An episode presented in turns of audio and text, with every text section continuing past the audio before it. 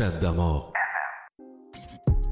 Ok, vous êtes sur CBL 101.5 Montréal. Dans le cadre du mois de l'histoire des Noirs, une initiative de Origin Village, 20 Days Up, Mr. Williamson Dulce, bienvenue. Salut, salut, ça va bien? Ça va bien toi? Yes, yes. Parle-moi donc de cette belle initiative. Tout d'abord, 20 Days Up. Ah. Est-ce que je dis comme il faut? Est-ce que c'est correct? Ouais, ça? 20 Days Up. Ok. C'est bon. on a commencé ça il y a trois ans Mhm. euh, parce qu'on voulait encourager euh, les gens à prendre, euh, être conscients et plus intentionnels dans leur achat. Donc, on s'est dit qu'on allait faire l'expérience comme une étude de cas pour voir est-ce qu'on avait une réponse par rapport à la communauté, les gens qui voulaient encourager l'achat noir. Donc, on a fait la première expérience Mhm. en 2020, je crois. Ça s'est bien passé. On n'a pas eu énormément de participants, mais on a vu que euh, avec le peu de nombre de personnes qu'on avait, on a quand même généré à peu près 11 000 dollars d'a- d'achat et de vente dans différentes entreprises qui faisaient partie de l'in- l'initiative en tant que telle. L'année après, on a fait la même chose, puis ça a augmenté encore. Ok. Sur cette année, on essaie de voir où est-ce qu'on peut aller.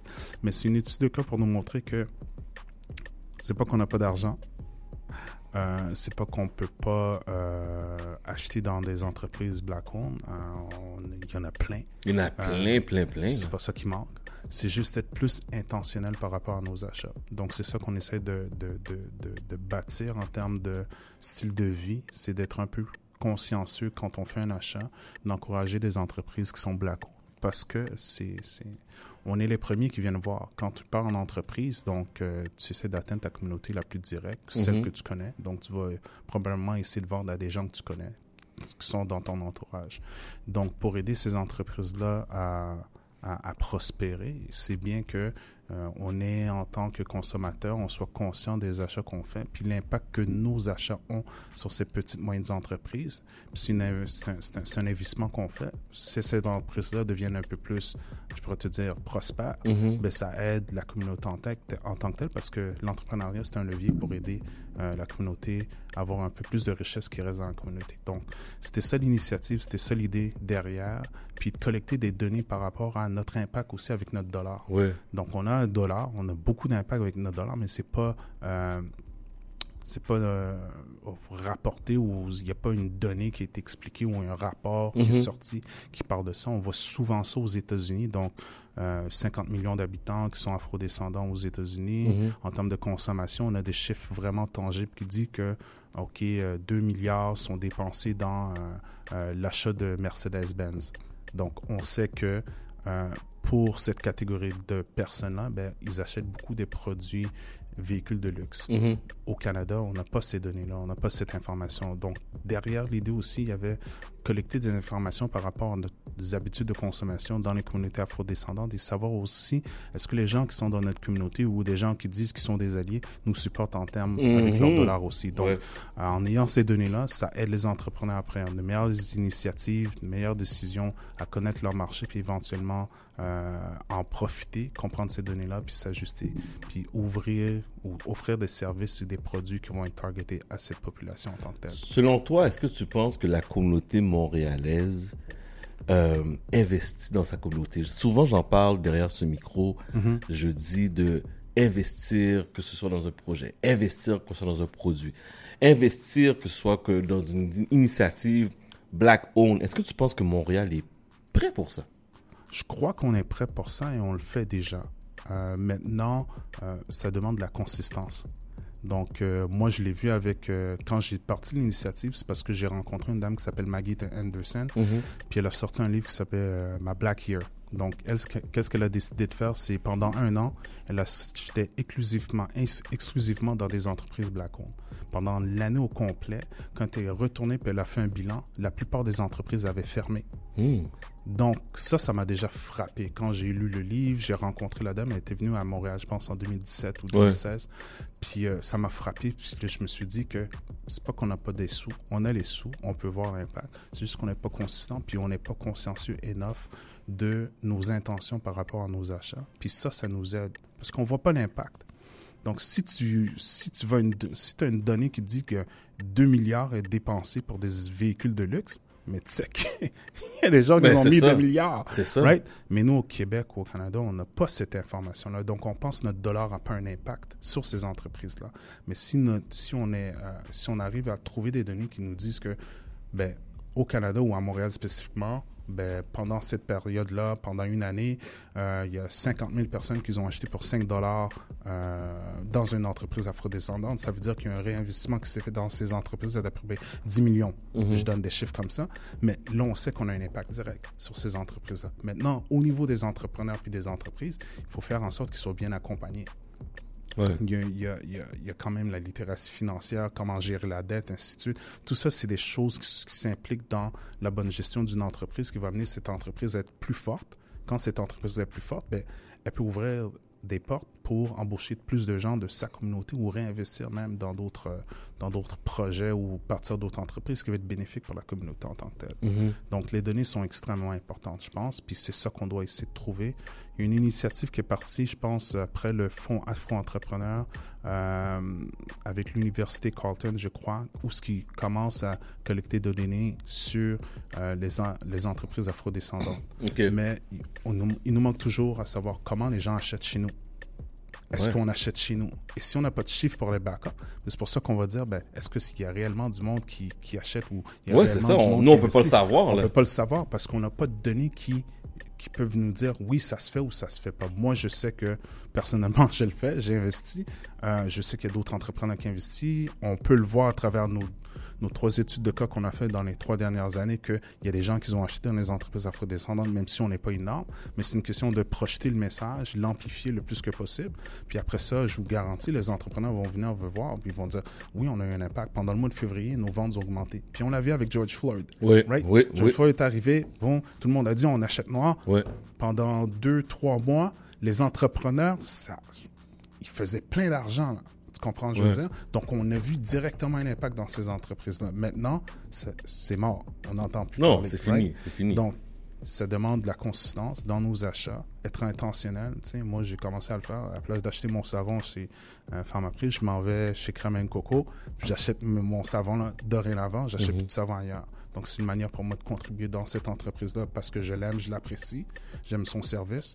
C'est ça qui fait que je pense qu'éventuellement, s'il y a d'autres personnes qui prennent cette décision-là d'être peu plus, plus intentionnelles dans leur achat, ça va aider cette entreprise à grandir. Peut-être Mhm. qu'elle va pouvoir euh, réinvestir elle-même aussi dans, euh, dans la communauté ou dans des organismes qui desservent la communauté en tant que telle. Donc, on a plein d'organismes qui n'ont pas de sous nécessairement pour Ouais. pouvoir desservir la communauté en tant que telle. Un, un autre aspect que j'aimerais te, te, t'entendre, mais c'est l'aspect du... euh, puis je pense que la dernière fois que tu es venu, on avait parlé de ça. Oui. C'est l'aspect du service. Oui. OK? J'ai l'impression qu'on est très dur avec nos entrepreneurs noirs, qu'on ne permet pas à l'erreur, qu'on ne permet pas à la moindre distraction. Moi, je- me rappelle lorsque j'étais en entrepreneuriat, puis une des raisons pour pourquoi que je, je me suis un peu retiré, je trouvais que en tant que homme noir ou en tant que des gens qui faisaient partie de la communauté noire, je sentais que le client, ses attentes étaient trois fois plus élevées avec moi à cause que j'étais entre- entrepreneur noir. Ça m'a comme genre ralenti. Tu sais, ça m'a comme ralenti. Exemple, on m'appelait à n'importe quelle heure. On m'appelait, euh, vous avez aucun respect pour euh, mon horaire de travail. Tu sais, je recevais des appels à, exemple, j'ai reçu un appel à 10 heures le soir, j'ai pas répondu. Puis le matin à 6h30, ben, t'as vu mon message, pourquoi tu me réponds pas? Mais, sais, j- j'ai l'impression qu'il y a une pression qui est faite au niveau des, des entrepreneurs. Est-ce que je me trompe? Je suis, je suis d'accord avec toi dans le sens où ce que euh, on a une éducation qui doit être faite au niveau de, de la manière qu'on fait des affaires. Tu sais, on n'est pas, euh, je pourrais pas te dire que il y a d'autres communautés qui sont là, puis c'est- tu les reconnais comme des merchants. C'est Mhm. des gens qui sont, ils ont une historique, ils ont travaillé ainsi de suite, puis euh, on est au Québec, on est, on sort de différents coins. Je pense qu'il y a une question d'éducation qui doit se faire à ce niveau-là pour aider les gens à comprendre exactement comment ça se bâtit pas du jour au lendemain une entreprise. Il y a plusieurs aspects qui, font partie euh, du parcours d'un entrepreneur qui fait en sorte que euh, il peut pas attaquer tous les problèmes en même temps. Mhm. Quand tu arrives, tu pars une entreprise, tu- tu portes peut-être 5 ou 10 chapeaux. Tu es l'entrepreneur, tu es le, le comptable, tu es le vendeur, T'es t'es, tout, t'es euh, tout. service à clientèle, tu es tout. Donc, euh, moi, je l'ai vécu, ça, je le sais.